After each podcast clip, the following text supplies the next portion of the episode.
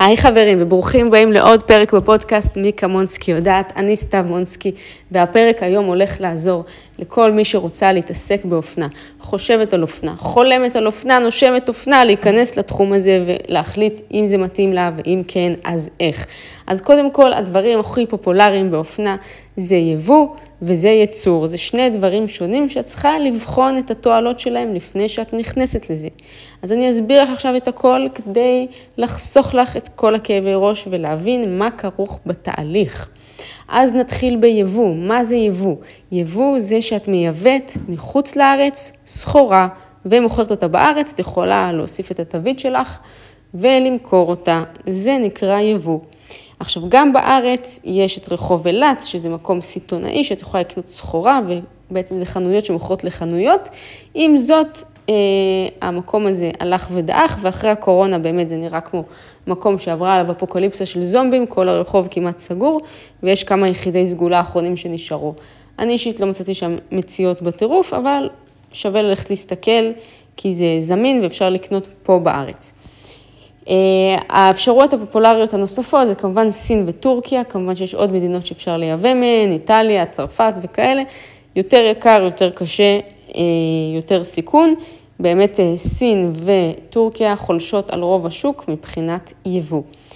עכשיו, אני אסביר מה ההבדלים ומה היתרונות, אוקיי? אחד מול השני. בסין יש, אה, סין וטורקיה הם בעצם עדיין יודעות לייצר לנו טקסטיל שהוא זול. בסין האיכות ברגיל היא קצת יותר נמוכה, בייצור יותר גבוהה. במכירה הסיטונאית האיכות היא לא משהו בכלל. אפשר למצוא איכות גבוהה, זה פשוט יעלה קצת יותר. לעומת זאת בטורקיה המחירים אה, הם די אותו דבר, המחירים בסין מאוד עלו, פעם זה יותר זול יותר, היום כבר לא. גם בטורקיה המחירים מאוד עלו, המחירים, אני הייתי לפני שלוש שנים ועכשיו אני הייתי עוד פעם, סליחה, אפילו לפני שנתיים, משהו כזה. המחירים קפצו וזינקו בצורה מטאורית שקשה לי בכלל להסביר, עדיין זול שם, הרבה יותר מהארץ, אבל זה לא מה שזה היה. אבל טורקיה היא מעצמת טקסטיל, לכן האיכות היא הרבה יותר גבוהה מסין. הם עובדים עם בדים טבעיים, כותנה, פשטן, משי, כל הבדים הכי טובים שיש, הם עובדים איתם. בסין קצת יותר קשה למצוא בדים טבעיים, הם קצת יותר אה, בקטע של פוליאסטר ודברים שאם אתה עובר עם מצית אז כל המפעל נשרף, זה הקטע שלהם. אוקיי, פוליאסטר זה נפט, זה פלסטיק, למי שלא יודע, זה כל הבגדים משין וכל השטויות האלה, והדיקה זה בגדים מפוליאסטר. כנראה שלא תמצאו שם אה, כותנה אמיתית ובדים טבעיים, שהגוף, אה, שזה טוב לו. זאת אומרת, שאתם לובשים פוליאסטר, שזה נפט על הגוף שלכם, זה לא ממש טוב, אוקיי? זה לא טוב, זה לא מתכלה, אה, זה לא טבעי, לא טוב להחזיק את זה לאור, ועזבו, אני לא אכנס לשיח הזה הפעם. בקיצור, מבחינת מחירים, אה, שניהם די זולים עדיין, אפשר עדיין לעשות רווח מאוד יפה. ומבחינת סחורה בטורקיה, אה, הסחורה יותר איכותית. עם זאת, בסין העיצובים קצת יותר משוגעים, יש קצת יותר מבחר, הכל יותר אקלקטי. עכשיו, אני הייתי עכשיו באזור הסיטונאי בטורקיה, שהוא עצום, זה באמת מאות חנויות, ויש כמה מרכזים כאלה באיסטנבול בלבד, שלא לדבר על ערים נוספות כמו בורסה ועוד ערים שיש בהם מרכזים סיטונאיים. אני הייתי בשלושה מרכזים רק באיסטנבול, אה, והייתי במרכז העיקרי, שזה מרטר, שהוא ענק, ענק, ענק, ויש שם המון המון סחורה שאפשר להביא. אה, זה קצת לחפש מחט בערימת שחת, אני באמת לא התחברתי לרוב הדברים, אבל פשוט יש להם שם הכל מהכל, אז כנראה שכן תמצאו משהו. אם זה בסקטור של המידות הגדולות, אתם תוכלו למצוא בגדים עד מידה 8 אקסטרה לארץ, ובקלות, זאת אומרת, המידות הגדולות שם זה משהו שהוא פופולרי. אחרי זה, אם זה ביגוד צנוע, יש שם נשים מוסלמיות, תוכלו למצוא המון המון אופנה צנועה, אם זה מדבר אליכם. אם זה בגדי ילדים, שיש שם חנויות שלמות רק לילדים, אם זה לנוער, אם זה לצעירים, אם זה... באמת, יש שם כל הסגנונות, גם לגברים יש שם מבחר עצום. אז באמת, מתישהו, איכשהו אתם תמצאו שם משהו שמדבר אליכם. אז זה ממש ממש נחמד. שוב, אפשר גם מבחינת קרבה, אה, טורקיה הרבה יותר קרוב, אפשר לקפוץ עם מזוודה ריקה, להביא נגלה, לתפור בארץ תוויות ושלום על ישראל. אה, למי שככה בתחילת הדרך, זה אחלה של דבר. נעבור לייצור. ייצור זה משהו קצת יותר מסובך, קצת יותר מתוחכם. בייצור גם יש לכם מינימום. אה, שכחתי לציין ביבוא. ביבוא בטורקיה, ויש לכם גם מינימום, הם לא מוכרים ביחידים, הם מוכרים בסטים, כל פריט מגיע בסט בדירוג של מידות, small, medium, large, extra large, 2 extra large וכן הלאה. אה, אז מכל פריט אתם תהיו חייבים לקנות איזה 6 או 8 או 4 או כמה שאותה החנות החליטה. הם מוכרים לכם כבר השקית מגיעה ארוזה עם כל הסט. אה, אתם ממש יכולים לבוא לשם, לרכוש, אה, לשלם, והם שולחים לכם את זה עם שליח למלון, או שאתם אוספים את זה במקום, אחרי כמה שעות שהם אורזים לכם את זה, מה שבא לכם. אז זה האופציות. שוב, נעבור לייצור, ייצור בטורקיה וייצור בסין. חשוב לי לציין שגם הטורקים וגם הסינים באמינות הם לא 10 מתוך 10. אני אישית גם מול טורקיה וגם מול סין. אני עובדת רק עם סוכן, אני מעבירה כסף רק לסוכן והוא מעביר להם, סוכן מקומי שדובר את השפה. אני לא מתעסקת איתם, אוקיי?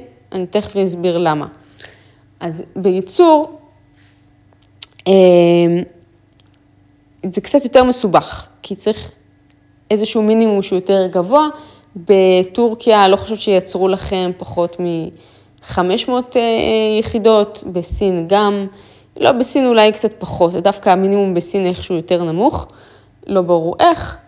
למרות ששוב, תמיד אפשר למצוא את הספק הזה, את המפעל הזה שהוא יותר קטן, ולחפש אותו, זה קצת ייקח זמן, אבל ייצור זה קצת יותר מסובך, צריך בעצם לאייר דגם, אה, להוציא sample אחרי ששלחתם לתדמיתן והוציא לכם גזרה, צריך למדוד את ה sample, לשלוח אותו לתיקונים, ורק אחרי שאישרתם את ה sample, אה, מוציאים את זה בעצם לייצור. כמובן שכל פריט, בגלל שאתם עושים ממנו כמות ודירוג מידות, אה, כל פריט להוציא אותו עולה לכם אלפי ועשרות אלפי שקלים לדגם אחד.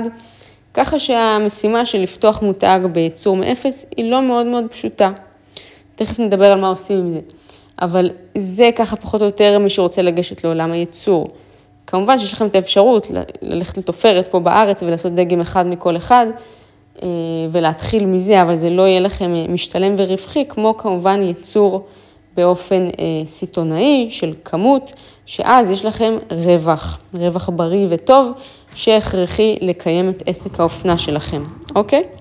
עכשיו, למה אני לא סומכת על, על להעביר כספים אה, לסינים וטורקים, כשזה מגיע ל... גם יבוא וגם ייצור זה לא באמת משנה. במקום אין בעיה, במקום, בחנות, הכל טוב, תשלמו מזומן, אשראי, תקבלו את הסחורה. אם זה לשלוח לכם את זה, לא מאוד הייתי סומכת על זה. מדוע? אני אישית, באופן אישי, אני הייתי בסין, רכשתי סחורה בכמה אלפי שקלים, אמרתי להם, תשלחו לי את זה לכתובת הזאת, לארץ, אני לא יכולה לסחוב את זה איתי הרי.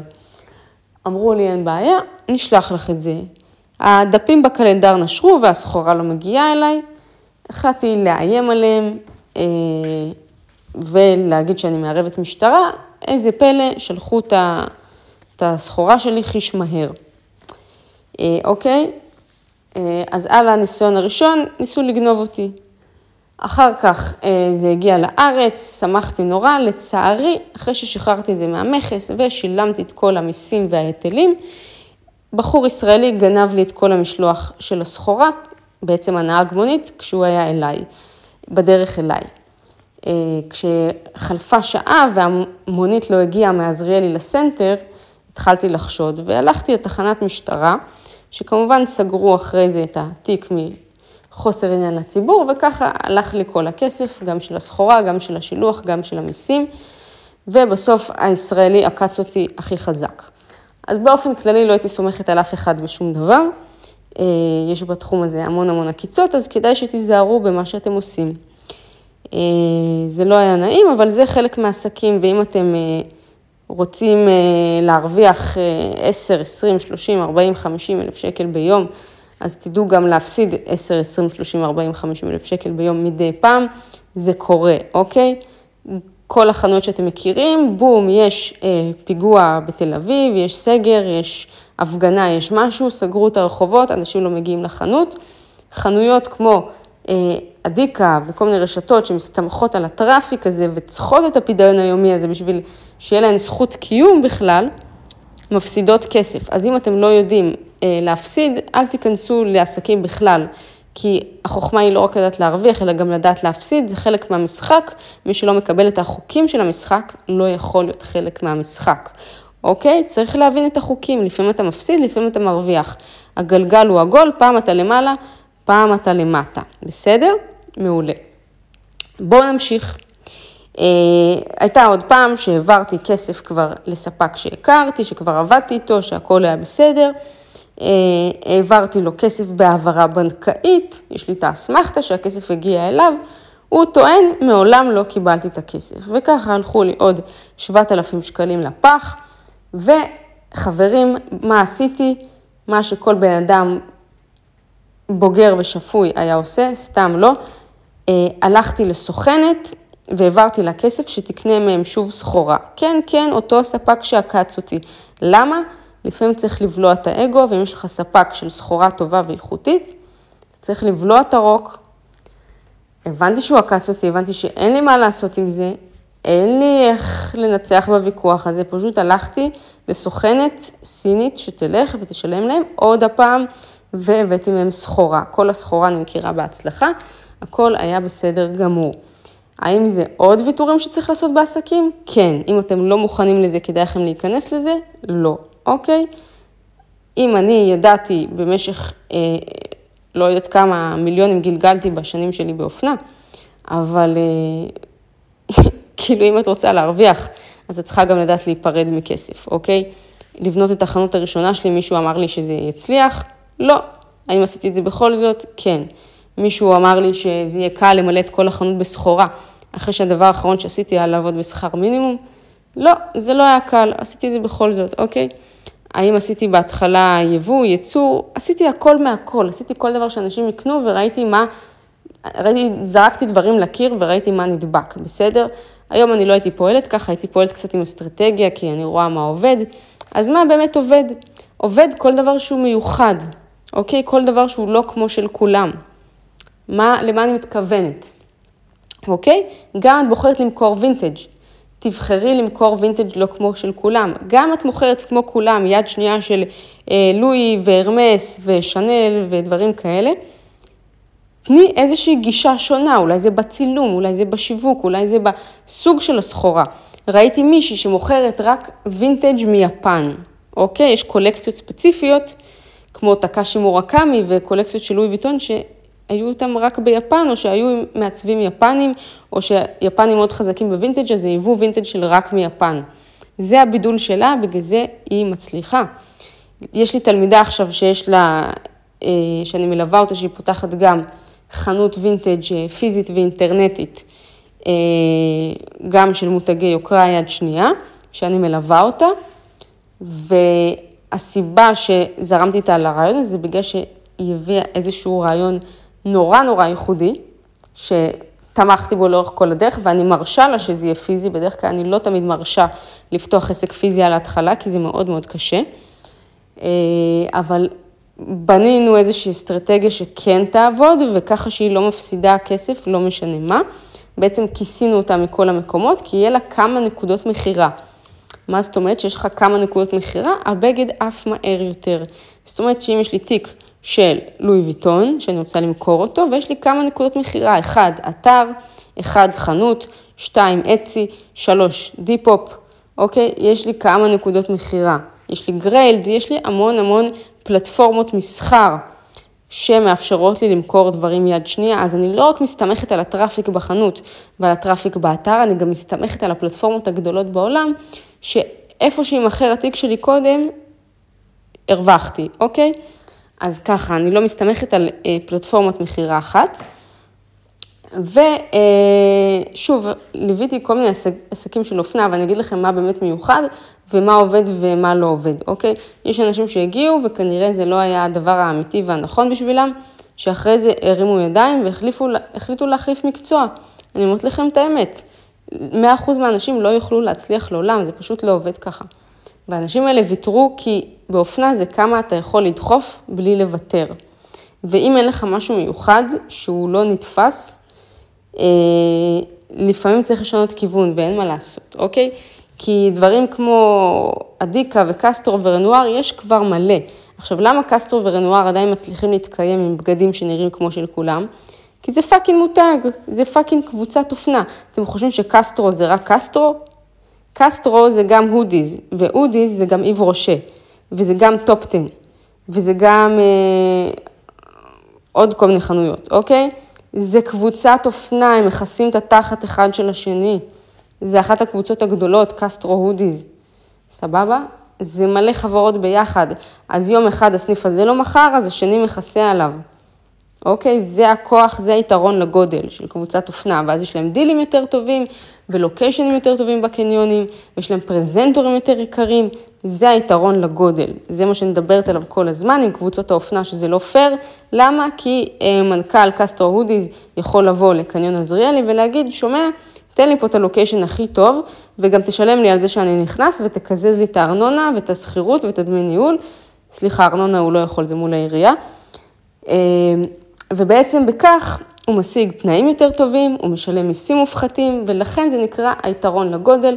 אני גם לא אחפור על זה, זה כל מיני מונחים מכלכלה. אז עזבו אתכם שטויות. מה שאני מנסה להסביר פה הוא למעשה נורא נורא פשוט. הכוח הוא אצל הגדולים, אבל גם לקטנים יכול להיות המון המון כוח אם הם עושים משהו שונה. כי משהו שונה אין לקבוצות הגדולות, אוקיי? הקבוצות הגדולות זה הרבה הרבה אנשים שלמדו הרבה הרבה שנים, לא בהכרח אופנה, שהם פשוט שכירים, זה לא עסק שלהם, לא מספיק אכפת להם, הם לא פורצי דרך, הם לא ויז'נריז, אוקיי? הם לא אומנים, הם לא יוצרים. כמוך, כמוך, שאתם מקשיבים לזה ואתם רוצים להביא את הבשורה שלכם לעולם באמצעות עיצוב, אוקיי? זה לא המקרה, לכן אתם יכולים לנצח אותם פה. זאת הנקודת תורפה. בכסף אתם לא תנצחו אותם, בקשרים אתם לא תנצחו אותם, בלוקיישן אתם לא תנצחו אותם, בפרוזנטורים אתם לא תנצחו אותם, בכמות הסניפים אתם לא תנצחו אותם. בהשקעה הכספית על האתר אתם לא תנצחו אותם, בכמות מלאי אתם לא תנצחו אותם. אבל איפה תנצחו אותם? בייחוד, בבידול, במסר, ב vision, בכל הדברים האלה שאנשים כל כך צמאים אליהם, אוקיי? זה מה שאתם כן יכולים לעשות, להביא את הדבר החדש הזה. עכשיו, אני לא אומרת לכם את זה סתם, יש פה המון המון אנשים מוכשרים שעשו פה אקזיטים כאן בארץ, על מותגי אופנה קטנים, ויכולים לצאת לפנסיה, אוקיי? לדוגמה, עדי רונן, עדי שהקימה את אדיקה, מכרה אותה לגולף, היום יש לה כבר מיזם אחר, אבל בואו נגיד ככה, הבחורה בטוב, אוקיי? לא זוכרת כמה בדיוק היא קיבלה, תבדקו בגוגל. אה, יש למשל את Sisters, בעצם האחיות שמכרו את מותג האופנה שלהם שהקימו רק לפני שלוש שנים אה, ל Terminal X. יש לנו גם את איתי Brands שנמכרו ל Good Pharm, אה, גם באיזה 20 מיליון. שוב, שהוא התחיל את האתר שלו רק בקורונה, ויש עוד אתרים רבים של אנשים שאני מכירה, שהם לא בא להם לעשות אקזיט, כי טוב להם, כי יש להם פה פרה חולבת, יש להם פה תרנגולת שמטילה ביצי זהב, למה להם למכור, אוקיי? הם לא מסתכלים על הכאן ועכשיו, על ה-20 מיליון שטרמינל X או ניו פארם או גולף או כל קבוצה ישראלית אחרת שרוצה לנכס לעצמה את המותגים האלה, תשלם להם. הם אומרים, מה זה 20 מיליון? אני עושה רק 10 מיליון השנה, ולפי התחזית 20 מיליון שנה הבאה, ולפי התחזית עוד שלוש שנים אני כבר אהיה על 30 מיליון, ואז אני אצא לחו"ל, אז אני אכפיל את זה, אוקיי? יש, מי שיש לו אסטרטגיה טובה ויכול לראות כל כך הרבה קדימה, ורואה, אוקיי, מה ה-lifetime value של לקוח, זאת אומרת, כמה כסף לקוח מכניס לו במחזור החיים, ומה הכמות שהלקוחות חוזרים, ומה הסל הקנייה הממוצע, ומי שמכיר ושולט את כל המספרים האלה באתר שלו, לעולם לא יהיה עני ויכול לבנות תחזית קדימה למה הולך להיות, ואז הוא מבין אם משתלם לו למכור או לא. אוקיי? כי אם עכשיו השווי שלי נמוך יותר והציעו לי 20 מיליון, אבל אני יודע לפי התחזית שאני אעשה 100 מיליון, האם עדיין שווה לי למכור? כנראה שלא. עכשיו, אם אתם לא עושים עסק בשביל למכור אותו בסוף, ולא להיות מסוגלים למכור אותו, לא חושבת שיש מה לעשות אותו, אוקיי? אני גם לא ששה למכור את מה שעבדתי עליו שנים, אבל שתהיה לכם את האופציה. תבנו מראש מותג, תכינו מותג, תעשו אותו כל כך מסודר, שהוא יהיה מוכן לאקזיט. אני לא זוכרת מי נתן את הטיפ הזה. לבנות אה, עסק שהוא יהיה מוכן לאקזיט, שהוא יתפקד כל הזמן, כאילו מחר באים לקנות אותו. מה זה אומר? שהוא מסודר מבחינה חשבונאית, מבחינה תזרימית, שהחשבון במקום, שאין חובות לספקים, שהמחסן מסודר, שהלוגיסטיקה מתוקתקת, שהאתר עם חוויית משתמש טובה בלי באגים, אוקיי? שהסחורה מדויקת, שהספקים לא עושים בעיות, שיש לכם רשימת ניוזלטר של לקוחות רוכשים, פלוס את כל הנתונים, בכמה, למה, איך, טה-טה-טה, טה-טה-טי, משמע מה אה, עסקה ממוצעת, כמה פעמים לקוחות חוזרים, מי רכש, מי לא רכש, למה הם לא רכשו, התנהגות משתמשים, אוקיי? יש לכם המון המון כלים לנטר את, ה, את הדברים האלה, אחרי שאתם כבר קצת זמן במשחק. אתם צריכים להכין את העסק שלכם למכירה. למה? כי זה עסק שעובד, אוקיי? עסק שרוצים לקנות אותו, שרשת רוצה לקנות אותו, זה עסק שעובד ולקוחות רוצים לקנות ממנו, אוקיי? זה הולך לשני הצדדים. אם לקוחות קונים, גם חברות ירצו לקנות. אני לא אומרת לכם, תעבדו שנים רק בשביל למכור את זה בסוף, למרות ששוב, זה יכול לסדר אתכם אם אתם רוצים לצאת מהעסק. זה נקרא אקזיט כי אתם יוצאים מהעסק ועוברים לדבר הבא, בין אם זה להשתזף בתאילנד, לשתות אה, קוקוס אה, וללטף קופים, לבין אם זה לעבור למיזם הבא, כמו עדי רונן למשל, שהייתי בהרצאה שלה, בחורה מקסימה. אה, בסך הכל מה שעשתה זה הביאה את נסטיגל לישראל, מי שלא מכיר את נסטיגל, אה, זה אתר אה, אמריקאי שנמכר לבו של היזמית סופיה אמרוסו. קראתי את הספרים שלה, אחד המוכרים נקרא גיולבוס, ממליצה לכם אם אתם חובבות אופנה לראות גם את הסדרה בנטפליקס, סדרה שנקראת גיולבוס, שהיא מבוססת על הסיפור האמיתי של סופיה אמרוסו. אני אהיה מהחננת האלה שיגידו שהספר יותר טוב, כי הספר קצת יותר ריאליסטי ומספר בדיוק איך החיים שלה הלכו, והסדרה היא חמודה כזאת, זו גרסה כזאת אה, חמודה של מה שקורה בספר, לא מדויקת, אבל מספיק קרוב. אז אתם יכולים לצפות אם אתם מעדיפים את הסדרה. אה, ממש חובה לכל יזמית וחובבת אופנה שהיא. אז בעצם אה, סופיה מרוסו הכירה, הקימה את נסטיגל, שוב, אה, היו לה קצת קשיים, אז היא מכרה לבור, אבל זה אחד האתרים הכי טובים שהיו בעולם אי פעם. ועדי רונן פשוט אהבה אותו והעתיקה אותו, היא גם, היא אמרה את זה בעצמה כאילו בהרצאה, כן? אז אה, מעניין, היה מעניין לשמוע.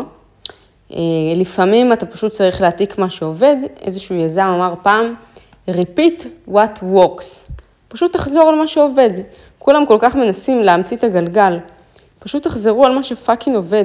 למה לשבור את הפאקינג ראש שלכם, אוקיי? תפסיקו לנסות להתחכם ולצאת איזה גאונים.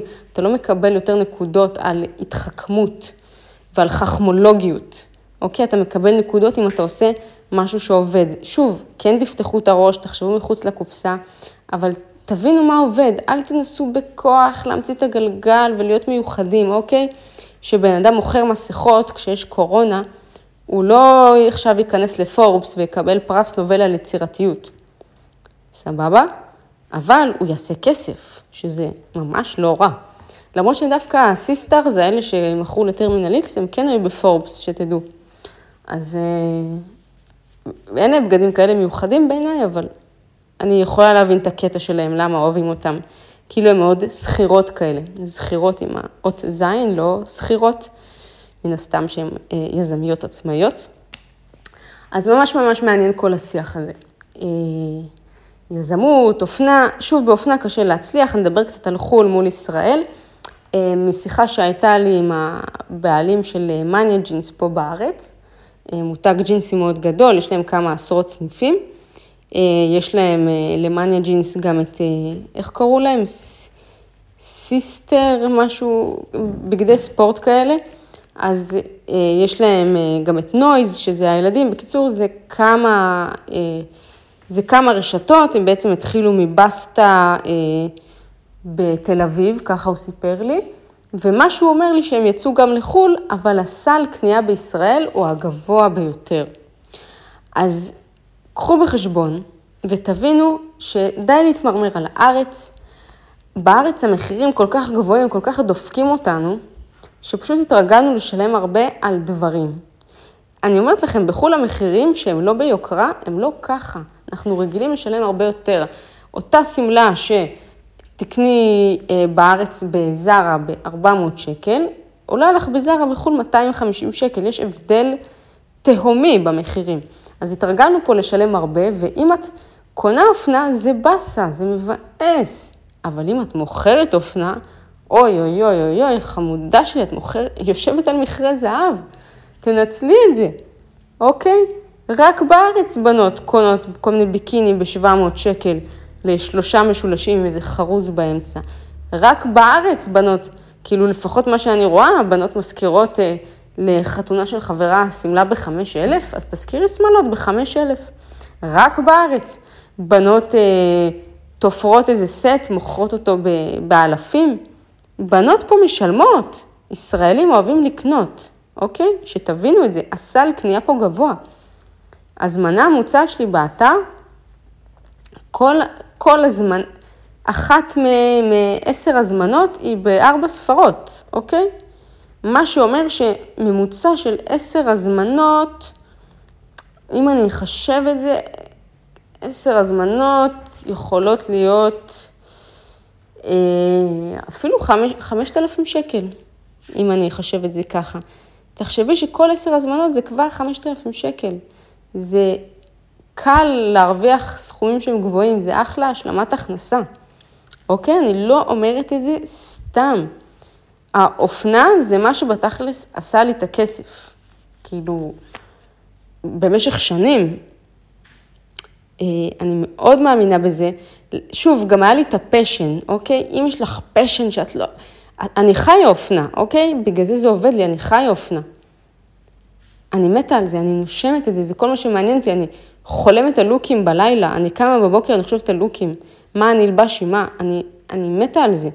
אני הייתי סטייליסטית המון שנים, אני עשיתי קליפים, אני כל החיים שלי סובבת סביב אופנה, זה, זה מדהים אותי, מרתק אותי, מגנט אותי, אני לא יכולה לוותר על זה בשום פנים ואופן, בגלל זה נכנסתי לתחום התחרותי והעקוב מדם הזה. אבל זה תחום מדהים, יש בו כסף. שוב, תסתכלו רגע, תפתחו פעם אחת בגוגל, God's sake, את רשימת השירי עולם. מקום ראשון, ברנר דרנו, הבעלים של LVMH. LVMH זה ראשי תיבות של לואי ויטון מועט NSC. אוקיי? זאת אומרת, יש לו גם יקבים ומשקאות, אז מי שמכיר מועט, מועט שנדון, שלא אומרים את זה ככה, אבל סבבה. אה, NSC, מי שבטח מכיר. אה, קוניאק, אה, אז יש לו גם יינות, גם ספורה זה בבעלותו למי שלא יודע, חצי מפנטי ביוטי, שזה המותג של ריאנה בבעלותו, תכשיטים, טיפאני, מלא מותגי יוקרה חוץ מלואי, לדעתי גם דיור זה שייך לו אם אני לא טועה. מאות מותגים שייכים לו, שהוא קונה אותם קצת בצורה אגרסיבית והוא לא בן אדם סופר ישר, אבל הוא מקום ראשון בעשירי עולם, עקף אפילו את אילון מאסק. ולכל המתחכמים שיגידו שזה בגלל שהמניה של טסלה ירדה וכאלה, זה לא מעניין אותי. האם הוא הכי עשיר? כן, אוקיי? אז בואו פשוט נקבל את זה.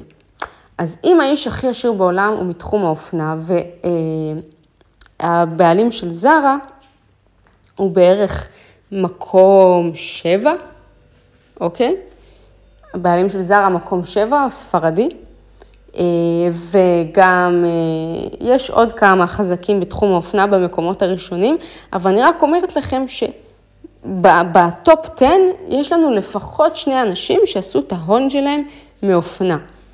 מי שלא מכיר, אה, גם הבעלים של זרה הוא די זה שהמציא את האופנה המהירה.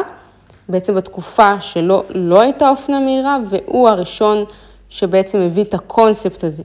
אז חשוב שתכירו את זה אם אתם מתעסקים באופנה. מי שרוצה אה, לקרוא ולשמוע עליו יותר, יש לי סרטון שלם אה, ביוטיוב על זה, פשוט תכתבו כל מה שרציתם לדעת על זרה, אה, ו... או משהו כזה, יש לי סרטון שלם על הבעלים של זרה, איך הוא המציא את זה, איך הוא התחיל את זה, איך הוא הגה את האופנה המהירה, וכן הלאה וכן הלאה, זה סופר מעניין. אני גם עבדתי בזרה, זו העבודה הכי נוראית שהייתה לי בחיים. אז אני לא ממליצה. אז איך להיכנס לתחום האופנה אם את רק מתחילה, יבוא, יצור, מה לעשות? קודם כל תעשי מה שבא לך, אוקיי? אם החלום שלך זה לייצר את ה vision שלך, לכי על זה. יעלה כמה שיעלה, יקרה מה שיקרה, אבל עדיף אה, להיתקע עם אה, סחורה בסלון, מאשר עם חלום במגירה ולחשוב כל יום, מה אם הייתי עושה את זה, אוקיי? באמת, עדיף להיכשל, מבטיחה לך.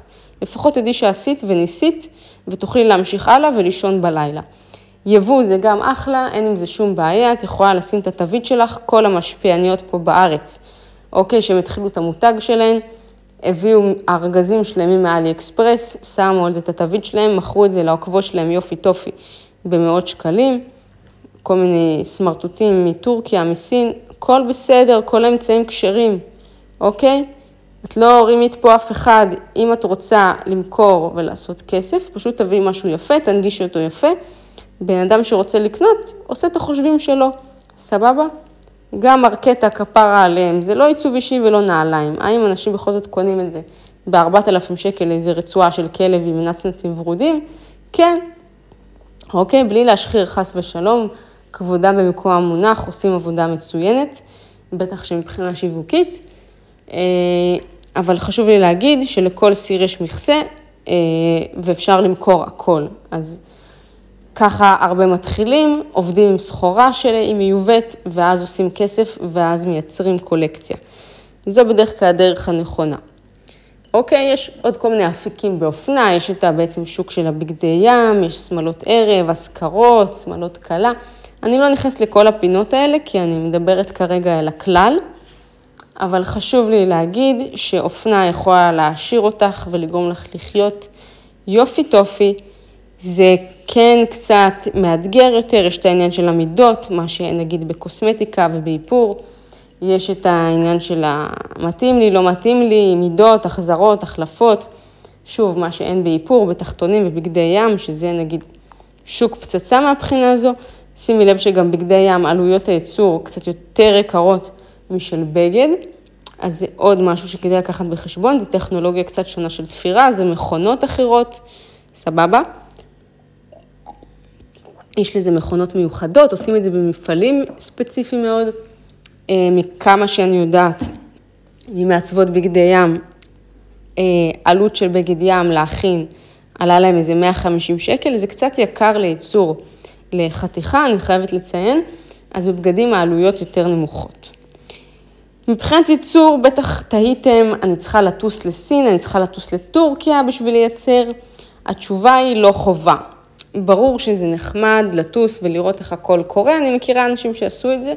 אני אישית, כל מה שייצרתי אי פעם בחו"ל, ואני מייצרת בארץ אגב, שלא אמרתי לכם על זה, אה, אני כל מה שייצרתי בחו"ל זה היה יותר חומרים עבור הייצור שלי בארץ, אם זה הגומי עם הלוגו בשביל לחבר לבגדים, אם זה אריזות, שקיות, כל הדברים האלה, זה כן ייצרתי מעבר לים. מעולם לא ביקרתי במפעל, אפשר לשלוח הודעה למפעלים, למצוא אותם אה, בקלי קלות, בשלל דרכים, ולאתר את ספק החלומות שלך ולהביא מה שאת רוצה לארץ. כנ"ל גם בגדים, את שולחת תמונה, הם משרטטים גזרה, הם מוציאים דגם, הם שולחים לך לארץ, את מודדת, את מאשרת. אה, ואז הם מוציאים לייצור, אוקיי? ככה זה עובד, ככה כל הלקוחות שלי שהם בתחום הייצור אה, מייצרים את הקולקציות שלהם, הם לא ראו את המפעל שהם מייצרים להם בחיים. זה אחד. שתיים, אה, ייצור בארץ, למה אני עושה ייצור בארץ? אחד, אני רוצה לתמוך בכלכלה המקומית, להניע אותה, אני אוהבת שהכל גם קרוב אליי, ויש לי שליטה על הדברים, אני יכולה לקפוץ, למדוד אה, ולהמשיך את היום שלי. אה, אני אוהבת שהכסף שלי הולך לידיים של ישראלים, אני אוהבת ייצור כחול לבן. ועוד משהו נפלא, אני אסיים בסיפור קצר של למה החלטתי לייצר בארץ. אז uh, הייתי פעמיים בסין, ובפעם השנייה שהייתי, הייתי בהונג קונג. הלכתי לאיזה rooftop, לבר שאני אוהבת, שהוא כזה קומה מיליון, שהוא משקיף על כל הונג קונג, שמי שהיה יודע, זה עיר נמל מהממת עם אורות כאלה, וזה עיר עתידנית לגמרי, זה נראה כמו תל אביב של עוד 40 שנה. הכל שם סופר מתוחכם. הייתי שם לפני איזה שמונה שנים, לפני שבכלל לא היה טסלות, ובטח שלא בארץ, והיה שם מלא טסלות, והכל היה חדש ונוצץ ו- ועתידני, וממש ממש אהבתי. אז בפעם האחרונה שהייתי שם, ישבתי באותו רופטופ עם חברה שלי שהטסתי איתה. והיה איזשהו גיי חמוד כזה שהתחיל לדבר איתנו, ואז הוא אמר שהוא בעצם אה, מעצב מוצר של חברה בריטית. אז אמרתי לו, מה, ברברי? הוא אומר לי, וואי, איך ידעת? אמרתי לו, לא יודעת, איזה עוד חברה בריטית יש, כאילו, אלה הכי מפורסמים. אז הוא אמר, כן, וזה, אני מעצב של ברברית, מה את עושה? אמרתי לו, האמת, אתה יודע, אני באתי לסין, אני עכשיו אה, פה בהונג קונג, ואני רוצה להמשיך לגואנזו, אה, לעשות סבב מפעלים ולייצר אה, סחורה, לייצר את הקולקציית ביגוד שלי פה בסין. הוא אומר לי, וואי, מגניב, ואיזה יופי, ומה, מאיפה אתם? אמרתי לו, מישראל. הוא אמר לי, וואו, made in Israel, so cool. ואז מה הבנתי שהוא אמר את זה? לא זוכרת איך הוא אמר את זה, באיזה מילים. אמרתי, רגע, יש פה משהו. יש פה משהו. יש פה משהו. הבן אדם הזה בריטי, לא יודעת מה הוא היה, וקלטתי. ישראל זה גימיק. בארץ זה סבבה, זה כחול לבן, זה זה. בחו"ל ישראל זה גימיק. בואנה, כל חולצה שאנחנו פותחים את התווית שלה, מה רשום? made in China, אוקיי? made in Turkey, במקרה הטוב made in USA, או made in Italy, אם אתם ככה מפרקים כסף. ראיתם פעם made in Israel? אני לא. גם אם זה made in Israel, לא ראיתי made in Israel, סבבה? לא ראיתי. אמרתי, יואו, זה גימיק. זה גימיק. חזרתי לארץ, לא נסעתי לגואנזו, לא המשכתי, חזרתי לארץ והצבתי תוויות שרשום עליהן Beach Please, It's Made in Israel. ואם יש לכם בגד שלי, אתם תוכלו לפתוח אותו ולראות את התווית של ההוראות כביסה, שצריך לכבס עדין, ולמעלה יש את הלוגו, וכתוב Beach Please, It's Made in Israel. אז זה הסיכום של הפרק הזה, מקווה שחידשתי, חידדתי, תרמתי, עזרתי, שימחתי, העצבתי, לא יודעת מה. לשאלות נוספות, אני באינסטגרם, עבדתכם, שפחתכם הנאמנה, תענה על כל דבר, וזכרו, ביץ' פליז, it's made in Israel. שיהיה לכם המשך שבוע נפלא, מוזמנים להאזין לעוד פרקים שלי, מוזמנים לכתוב לי מילה טובה אם אהבתם, משהו ששמעתם. אם לא אהבתם, תמשיכו לגלול, אין לי כוח לשאת בתוצאות, אל תורידו לי את המורל. וזהו, love you bitches, נתראה בפרק הבא.